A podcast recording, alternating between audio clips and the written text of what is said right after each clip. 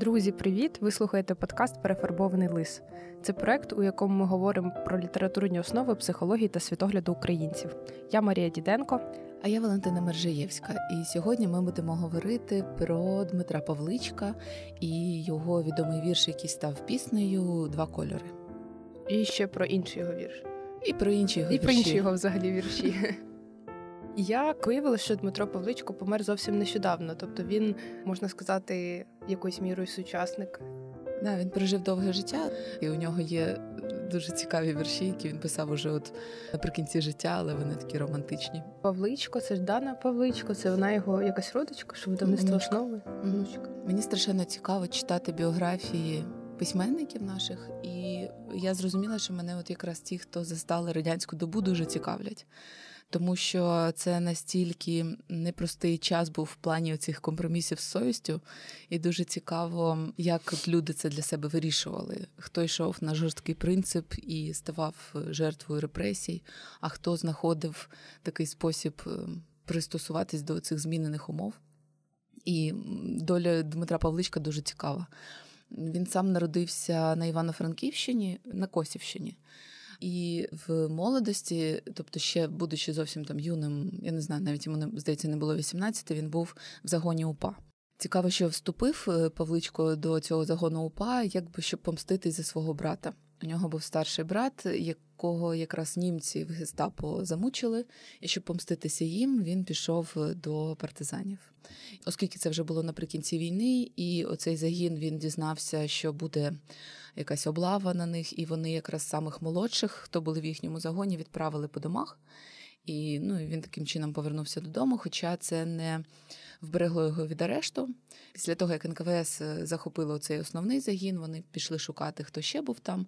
І цілий рік ці молоді хлопці, які були всі в цьому загоні, вони були заарештовані, допитували, їх намагалися звинуватити в цьому націоналізмі. Але після того, як оці рік допитів і в'язниць тривав, його зрештою відпустили. І це певною мірою в його очах показало, що радянська влада не настільки жорстока, як, наприклад, німці, і певна справедливість можлива. Він після цього навчався у Львівському університеті на філології. Доволі рано вже почав писати вірші. Перша збірка його вийшла в 53-му році, якраз в рік смерті Сталіна. Його вірші одразу перевернули увагу. Він е, був яскравий талант, і майже одразу його взяли в спілку письменників України. Через е, п'ять років він написав дуже таку теж відому його збірку Правда кличе. І там був вірш, який, до речі, я в в школі вчила, коли помер кривавий Торквемада. Це якраз на смерть Сталіна написаний вірш. Тобто він нібито про якогось там іспанського диктатора, але насправді всі розуміли, про що мова. Ось і зараз воно знову набуває нового прочитання, тому що там якраз останні рядки такі, що помер тиран, але стоїть тюрма. Тобто, і ти розумієш, що, що 53-й рік, що зараз нічого взагалі не змінюється. Да, на жаль. Ну і з очевидністю, коли він уже був членом спілки письменників радянських, то він не міг не писати таких прорадянських віршів. Тобто цей соцреалізм, воно було ніби обов'язковою вимогою. І тут мені хочеться згадати лекцію. Мені дуже сподобалося. Євген Стасіневич зробив лекцію про те, як сприймати українських письменників радянських. Мгм. Тобто, чи маємо ми повністю їх е, відкидати як весь радянський спадок, але тоді ми відкидаємо і дуже таких яскравих поетів, ну, наприклад, той же Тичина і от Павличко. Е, Вони е, ну як поети яскраві, тому якби чи не буде це відбиранням у себе культури. І мені дуже сподобався висновок, до якого він приходить. каже, що серед людей, які жили за Радянського Союзу, були різні люди. Були ті, хто писали доноси на інших і- самі виживали за рахунок того, що топили інших. І тоді, звичайно, е, таких людей наслідувати не можна. Не можна їх оспівувати і звеличувати. Але водночас були ті, які на чиїх руках не було крові. Да, вони вимушені були співіснувати з режимом, вимушені були йти на певні компроміси, але якщо вони нікого не підставляли, то ми можемо розглядати ту частину їхньої творчості, яка зараз є актуальною. І от мені здається, Павличко один з таких. Хоча це я спізнилась на запис, бо в метро їхала, зачиталася. Насправді про Павличка ходили чутки, що він і ще там ряд письменників написали наклеп на Стуса та інших шістидесятників, що їх заарештували. Але я якраз читала статтю, де Вахтанг Кіпіані каже, що це фейк. Тобто він доводить, чому це є підробка, і, скоріш за все, вона була створена якраз наприкінці перебудови або на початку 90-х, коли ці люди вже були в народному русі і боролися за незалежність України. Це взагалі якось складно дослідити. Які були ці люди, чи писали вони якісь доноси, чим конкретно вони займались? Бо це ж ну як це інформація не в відкритому доступі, Ну про да, інших дуже багато ж невідомо, і архіви закриті, та й не вся інформація в тих архівах збереглася. Ну, Тому тут будемо слідувати, як ти озвучила, коли ми обговорювали Марусю Чурай, що треба дивитись на факти, тобто дивитись на ну, те, що людина реально зробила, що ми знаємо, і з цього робити оцінку. Якщо знайдуться якісь нові факти, ну зробимо переоцінку. Що ми знаємо про Павличка? В 65-му році він, будучи вже членом спілки письменників, попросив, щоб йому дали квартиру в Києві, і дали. Клас. Просто сказав, а можна мені що ти хочеш? В Києві? Я сказав, хочу квартиру в Києві. Дали квартиру в Києві. Він мав Волгу, тобто він був такою забезпеченою людиною в Радянському Союзі. І його таким вагомим внеском було те, що він був головним редактором журналу Всесвіт. Це був дуже великий журнал, в якому публікували переклади іноземних авторів. І дуже часто переклади українською в цьому журналі виходили раніше, ніж будь-які переклади російською. Теж, от коли ми говоримо про шістидесятників, оцей 72-й рік, коли чергова хвиля арештів пішла, коли черговий раз Стуса арештували, дуже показово, що робить в цей час Павличко. А він бере і починає перекладати всього Шекспіра, всі сонети Шекспіра. Це, якби знаєш, друга стратегія поведінки в такій ситуації. Тобто він не виходив на відкритий протест, він не наражав себе на небезпеку. Він просто починав займатися тою діяльністю, яка була поза часом. Вона поза ідеологією, поза часом. Шекспір він вічний, і все, що ми маємо зараз з перекладів Шекспіра, це надбання Павличка у тих часів. І от уже коли 80-ті роки, то саме Павличко, ну і ще ряд однодумців були на початку заснування цього народного руху України з якого власне і почалася боротьба за незалежність. Тобто там була звичайно і ідейна складова, і економічна. Економічна це шахтарський рух значною мірою вклався. Але от вони були тими, хто починав, і ми знаємо, що. Акт про незалежність написаний Левком Лук'яненком, але є така легенда, що перше речення в цьому акті написане Павличком. Так, цікаво, перший раз чую. Все, що було вже з початку перебудови і початку незалежності, це вже було дуже значний його внесок. Він був головою товариства української мови Тараса Шевченка. До речі, я не знала, він був виявляється послом України в Словаччині і в Польщі. О. І коли він був е, в Польщі послом, то він е, організував е, збір коштів на пам'ятник Шевченку. І от пам'ятник Шевченку в Варшаві встановлений зусиллями Павличка. Ну і ця його робота пов'язана з перекладами іноземних видань, вона мала дуже цікавий наслідок, тому що у нього в домі було багато літератури англійською мовою. І його дочка Соломія Павличко читала цю літературу. І з цього народилася її цікавість. Вона стала дуже відомою літературознавицею. Зокрема, наприклад, вона прочитала такий роман, як Коханець Леді Чатерлей, і зробила його переклад. І в нас є переклад Соломії Павличко цього роману. До речі, ВСЛ перевидали його нещодавно. Mm. Соломія Павличко разом з своїм чоловіком заснувала видавництво основи, яке потім перейшло у спадок до її дочки. І взагалі її внесок дуже значний, тому що вона вже тоді змогла поїхати на стажування за кордон в Канаду. Теж знову ж таки, не будь вона дочкою Павличка, який мав оці всі е, переваги інтелектуальної еліти радянської, то можливо у неї б не було цієї можливості. Але от вона в 90-ті роки їде за кордон і там навчається і привозить новий погляд на літературознавство. Тобто, фактично, цю ідею розглядати як постколоніальні якісь студії, як феміністичні студії, дивитись на текст по-іншому. От вона значною мірою принесла цю свіжу струю. Про неї дуже цікаво спогади є. Наприклад, від тої ж Оксани Забушко, тому що вони якраз були е, учасницями революції на граніті uh-huh. і Забушко, і Соломія Павличко. І, на жаль, вона в доволі ранньому віці загинула. Вона приймала ванну, і в бойлері була якась несправність, пішов чадний газ, вона отруїлася і захлинулася у ванні. Їй був всього 41 рік. Тобто, все, що вона встигла зробити, вона Жах. зробила за такий короткий е, період життя. Ось. І коли я це все читаю, я розумію, наскільки цікаві оці династичні професії. Ну, тобто, коли от є кілька поколінь, ну навіть два, які працюють в плюс-мінус одній царині, і як можна передавати у спадок не лише якісь матеріальні речі, а можна передавати духовні речі у спадок. Це, до речі, дуже цікава тема, тому що є два варіанти. Перший варіант, коли в родині цінності культивуються і поширюються на там на дітей, на наступні покоління. А є коли навпаки наступні покоління дуже протестують проти цих цінностей. Mm-hmm. Це дуже часто пов'язано з професіями. Вийшло так, що в родині Павличків у всіх була така шана до літератури і цікавість, і так само і онука його продовжила літературну справу. А є приклади, коли діти дивляться на те, як працюють батьки, на культуру, професії, взагалі на їхні цінності, і думають, боже, тільки не це ніколи в житті. У мене, наприклад, так. У мене батьки, обидва і мама, і тато працювали раніше з транспортом, з логістикою, з перевезеннями, і я собі дивилась, як вони це роблять, особливо мама і яка була там начальницею транспортного відділу, і постійно там на свинках постійно якісь проблеми, хтось щось десь загрузився. І, і, і я думаю, боже, ніколи в житті це точно не моє. А Ти зараз не висиш на телефоні, організовуючи якісь події чи щось таке? Ні, Це точно не зрівняється. Це абсолютно е, різні речі. Цікаво. Я, до речі, теж про це думала. Ну, Перше, не можна відкидати, що у кожної людини є якесь певне покликання, яке її ну вроджене. Той же Павличко, він же був просто сільський хлопець, чомусь почав писати вірші. Його ніхто не вчив і uh і не агітував до цього. Тобто він насправді, хоча ні, ти знаєш, я думаю, у нього теж певний протестний настрій спрацював, бо він дитиною він навчався в польській школі, і його привчали до польської мови, що він мав говорити польською.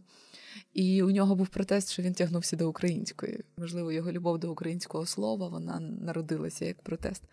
Але мені здається, що ну, по-перше, коли є нав'язування, то це викликає відторгнення, коли батьки ніби так наполегливо підказують дитині, mm-hmm. куди треба піти рухатись.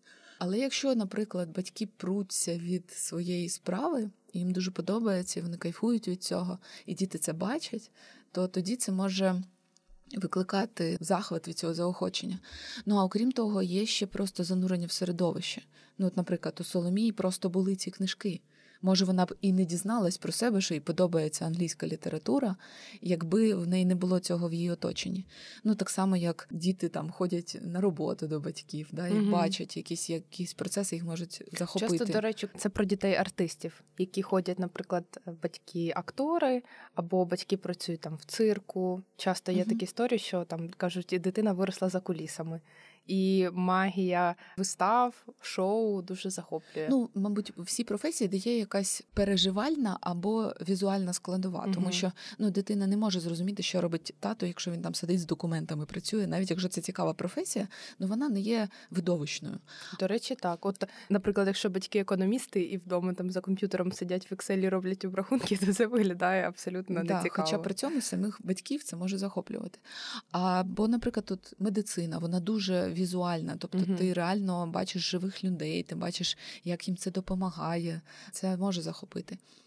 І Насправді це велика цінність. Якщо у дитини з'являється інтерес і вона йде цим шляхом, яким уже пройшли батьки, то дійсно виходить, що можна передати якісь напрацювання, якісь знаєш, секрети майстерності, якісь соціальні знайомства, зв'язки, які в кожній професії важливі. Тобто, яка би професія не була, якщо там уже є якесь коло знайомств, це дуже цінно.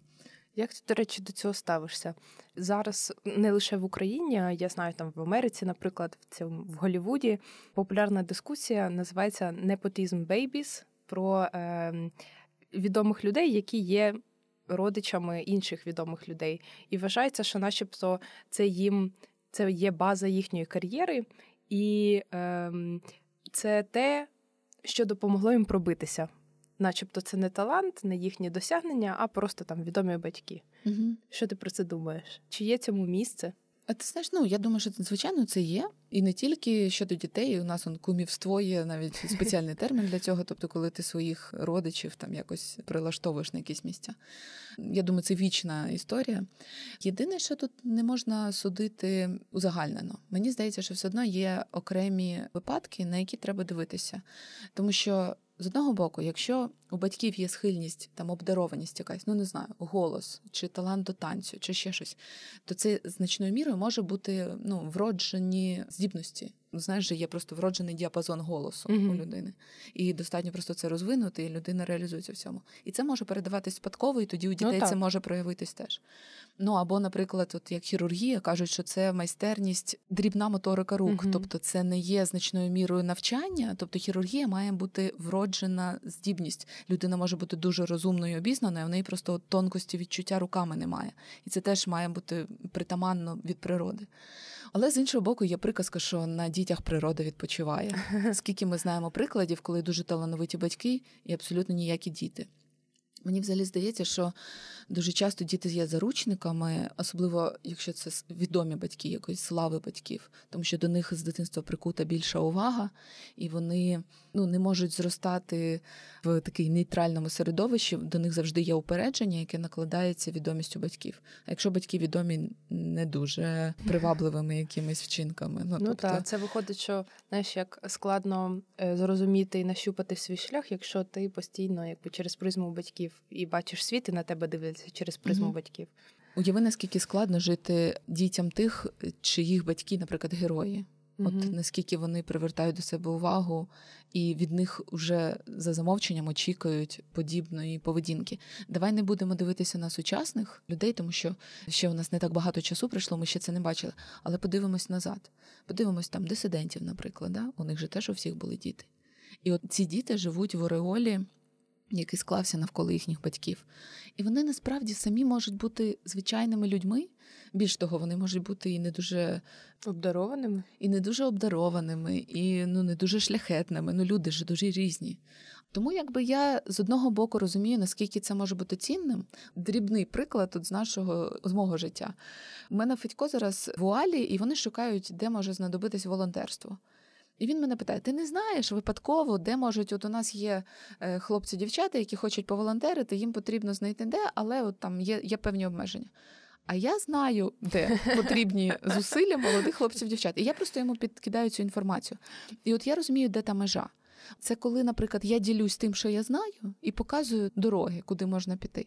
Але я нічого не кажу наперед. Не кажу, ой, візьміть цього хлопчика, він талановитий. Mm-hmm. Чи ніяк не обіцяю, ну тобто ніяк не беру на поруки тих, хто будуть робити цю роботу, там уже все залежить від них. Тобто, як мої діти проявляться, чи там їхні друзі, так воно і буде сприйнято, але це вже не моя відповідальність. Я можу тільки підказати, куди звернутись.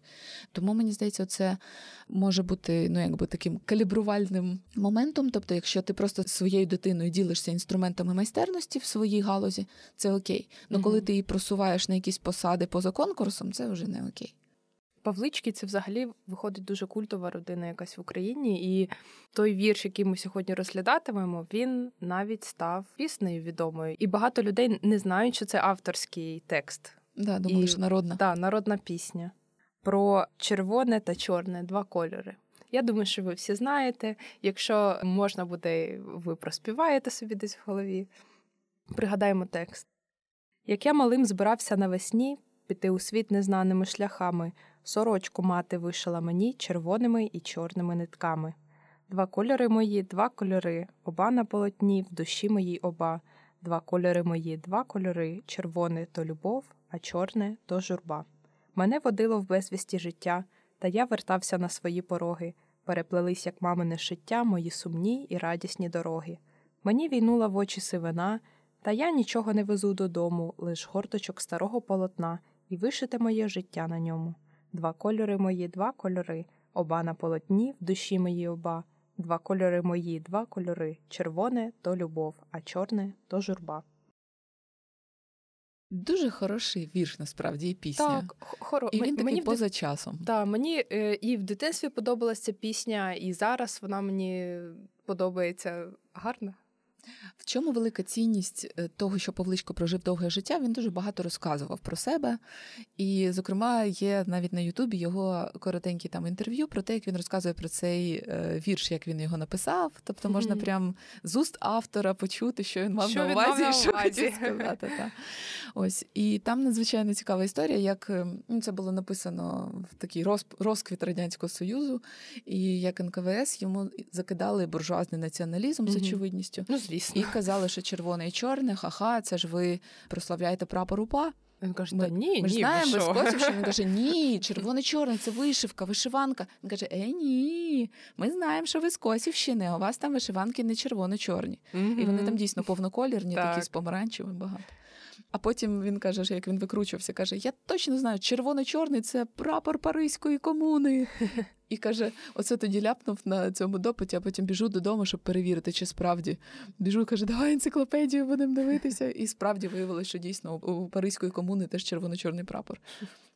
Врятував. Але цікаво, що от я коли готувалася до цього випуску, слухаю цю пісню, і підходить до мене мій син і каже: О, червоно-чорний це про прапор УПА. Тобто ця асоціація зараз реально дуже пряма.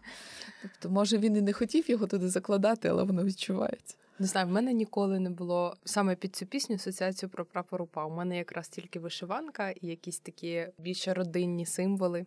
Та про мене це теж не було. думати. Я, чесно кажучи, навіть в дитинстві не знала, що прапор УПА був червоно-чорний. Я в дитинстві взагалі не знала про УПА. Ну тобто, mm. в мене ж київське дитинство, воно не дуже було національно свідомим. Тобто, в мене дуже багато було таких радянських символів навколо, але потім мої діти вже насправді вони ростуть з цим е, знанням цієї історії і розумінням цих символів.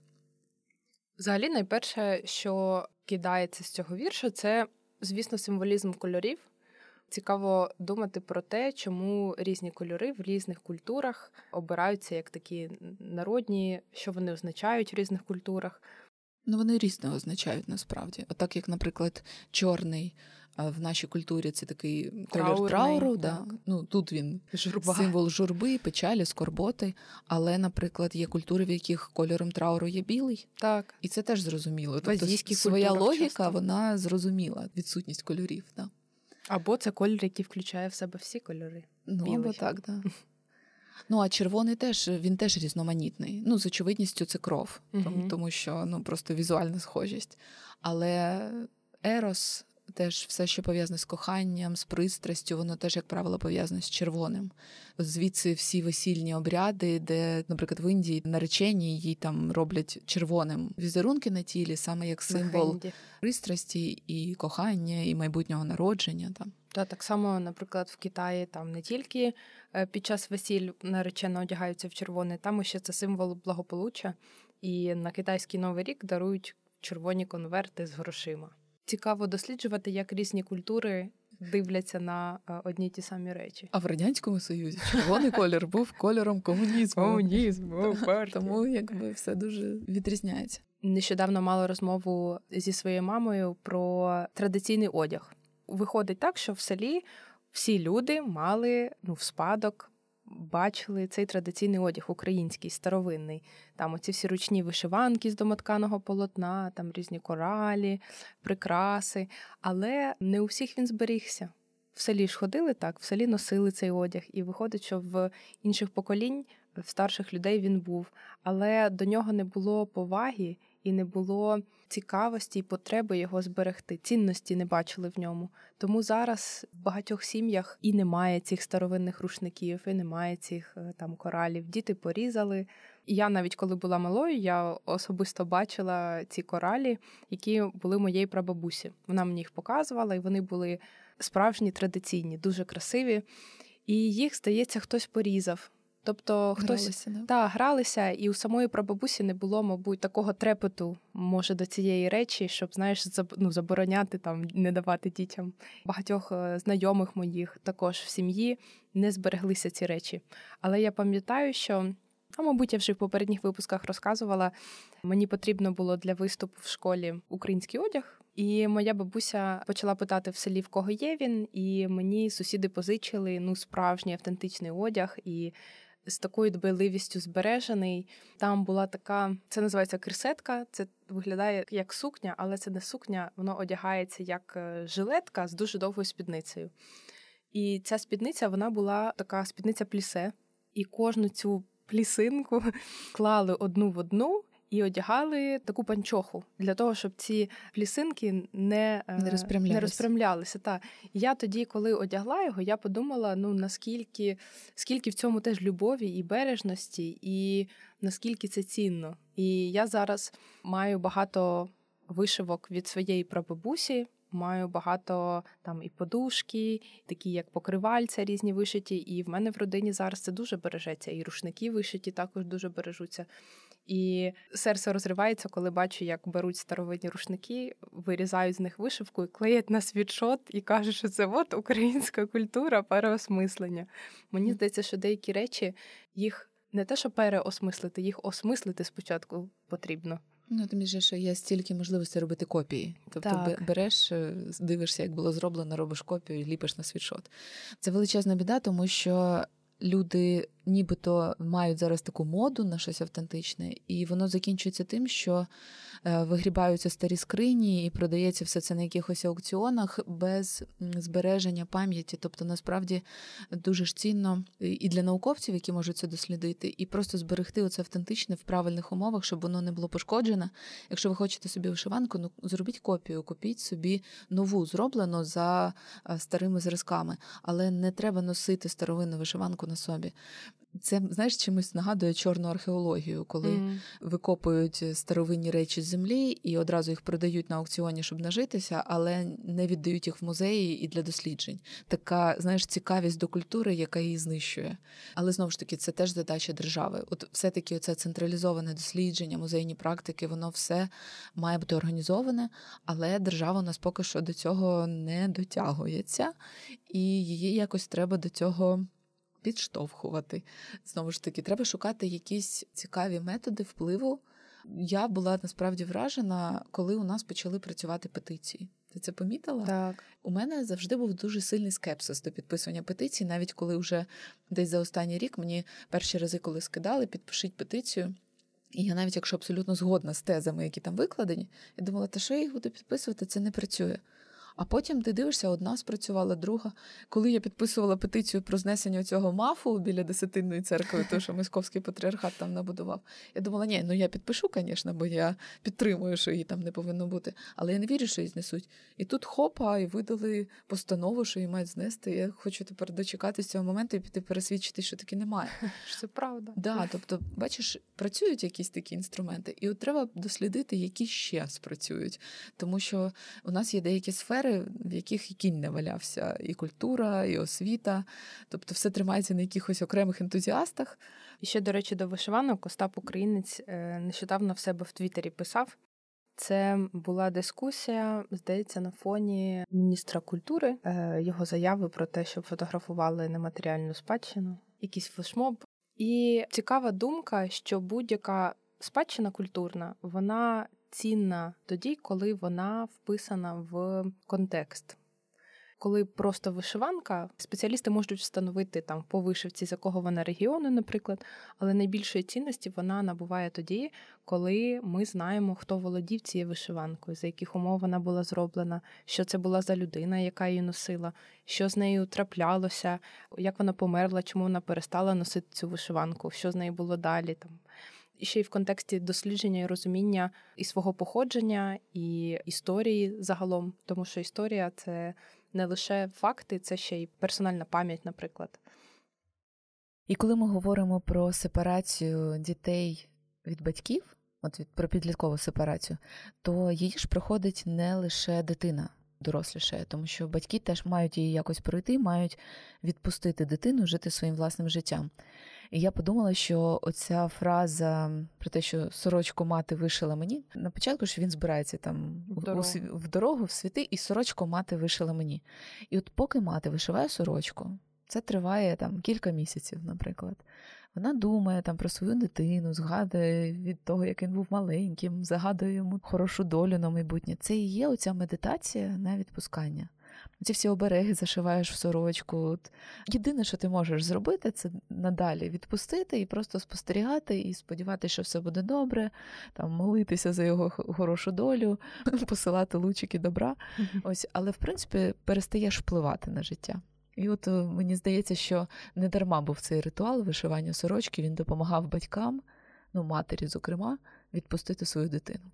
В програмі вивчають ще один вірш Павличка. Він називається Найдовша з усіх доріг. Цей вірш абсолютно інший і теж дуже цікавий. Зараз це, це він без прочитаю його. Зовсім. Так, так. Найдовша з усіх доріг дорога твого приходу. Найбільша з усіх таємниць таємниця твого обличчя. Ми прощаємося на день, ніби розходимося на віки, і твій слід на моєму серці поглиблюють кожні очі. Дуже дуже красиво, дуже красиво сказано. Потім Валя мені почала теж, коли готувалась до випуску, кидати різні вірші Дмитра Павличка, таку інтимну лірику. І ну, це неймовірно гарно. Я не втримаюся і прочитаю, оскільки у нас якби ми не обмежені шкільною програмою жорстко. Це наш проєкт, що хочемо, те й читаємо. Всі вірші входять в шкільну програму. Але Павличко щось дуже зрозумів про життя.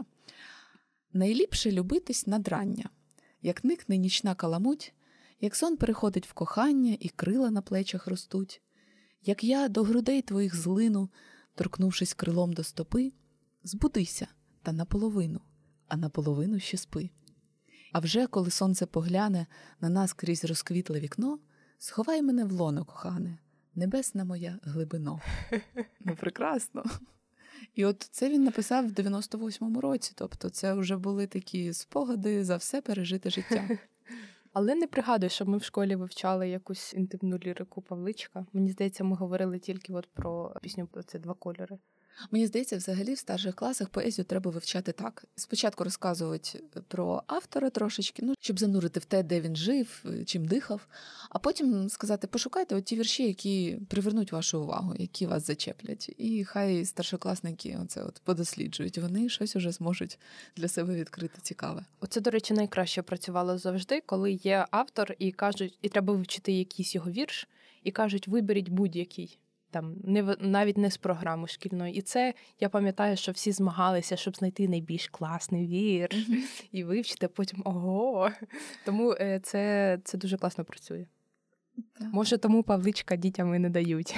Виберіть найкращий вірш, щоб вони багато не досліджували. Взагалі можна зробити такий знаєш порівняльний аналіз. Це теж прикольне завдання mm-hmm. для старших класів знайти вірші Павличка, які вивчали в радянській школі.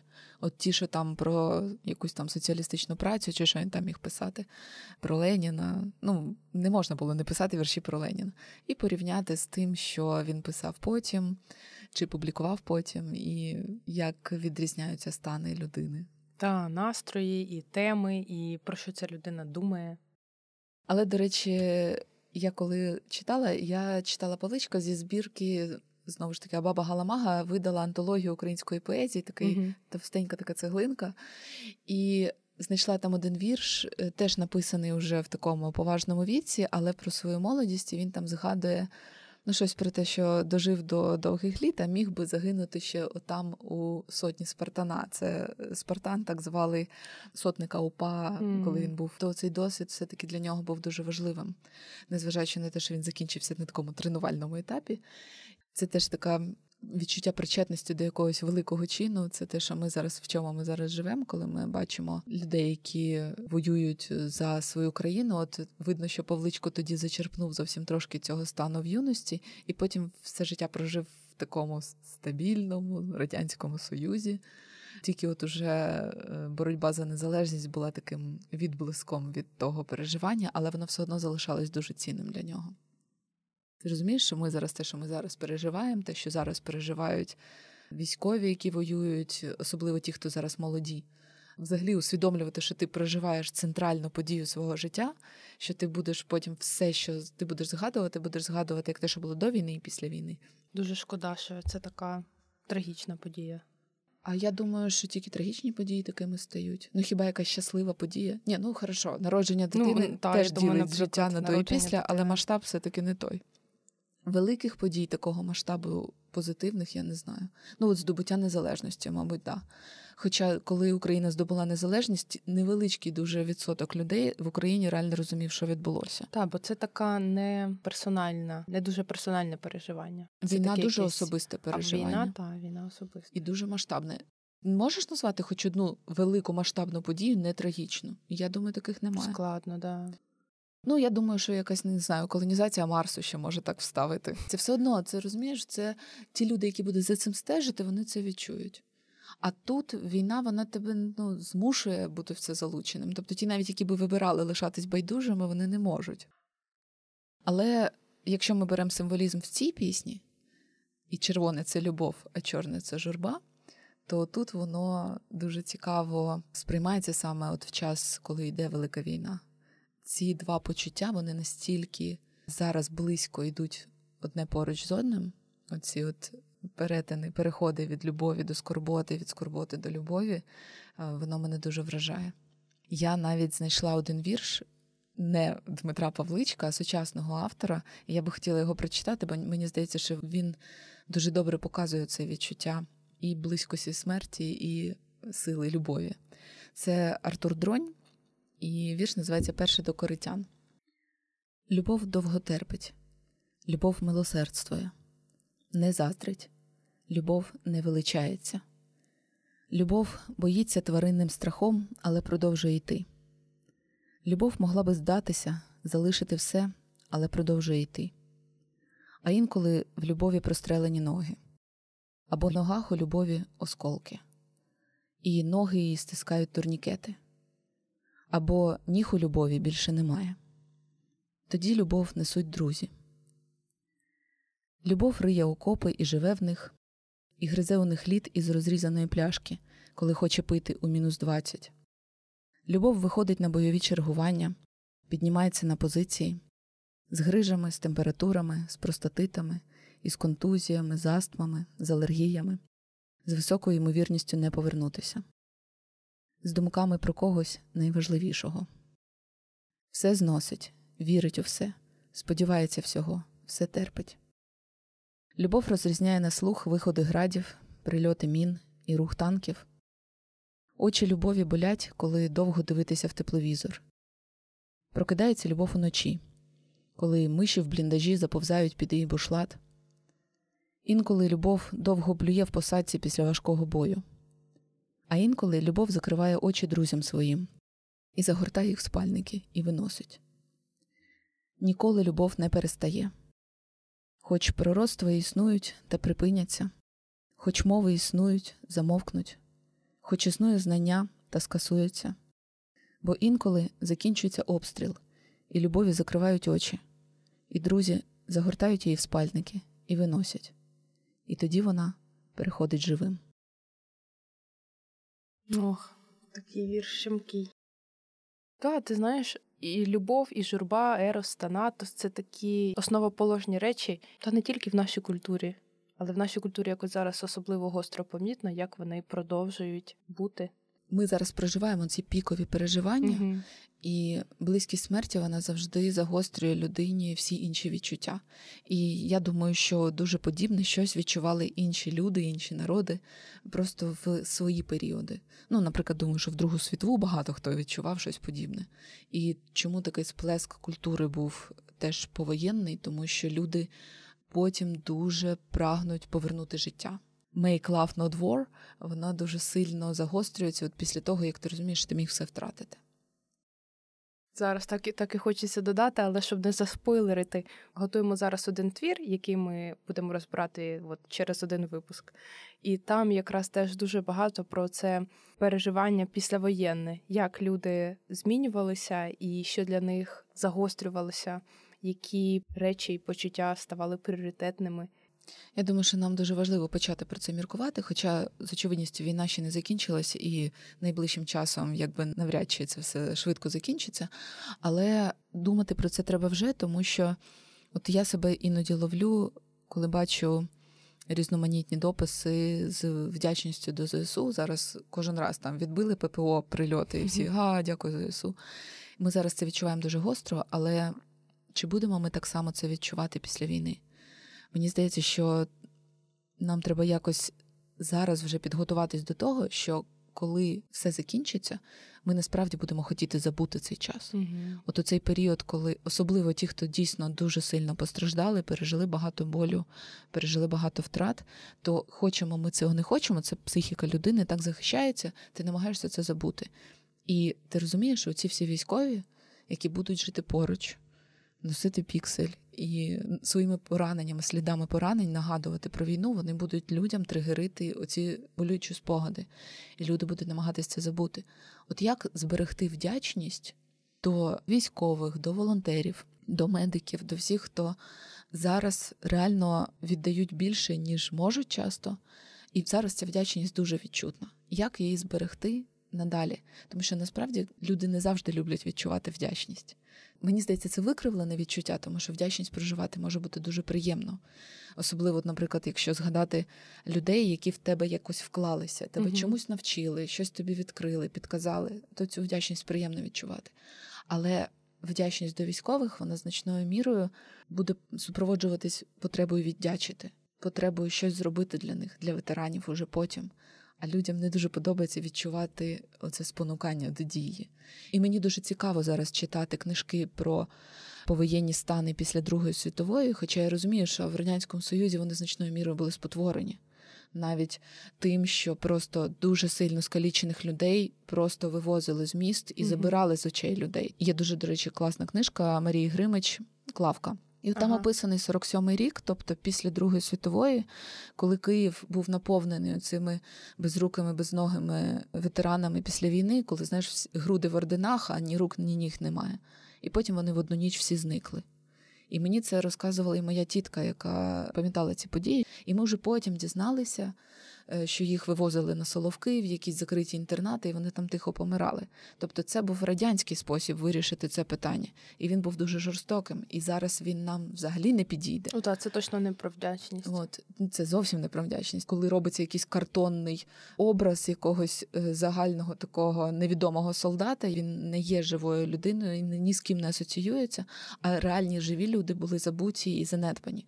Питання, чи вистачить у сучасної України оцієї вдячності і поваги повестись по-іншому. Там мені здається, що має бути кілька напрямків. Перш за все, це напрямок роботи держави з ветеранами, е, держави з громадянами, про ветеранів, про е, медиків, про тих, хто допомагав наближувати перемогу.